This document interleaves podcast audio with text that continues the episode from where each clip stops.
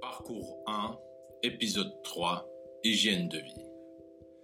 Notre corps nous envoie des signaux afin de nous permettre constamment de conserver physiologiquement notre bien-être naturel, autrement dit notre santé.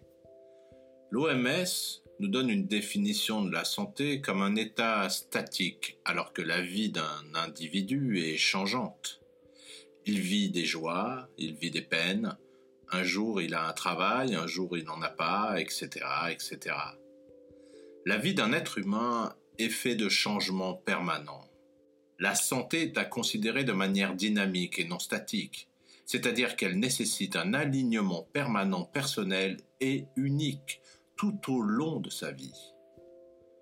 Parole d'expert, bioénergétique, la santé un état dynamique de Chantal Atia, extrait.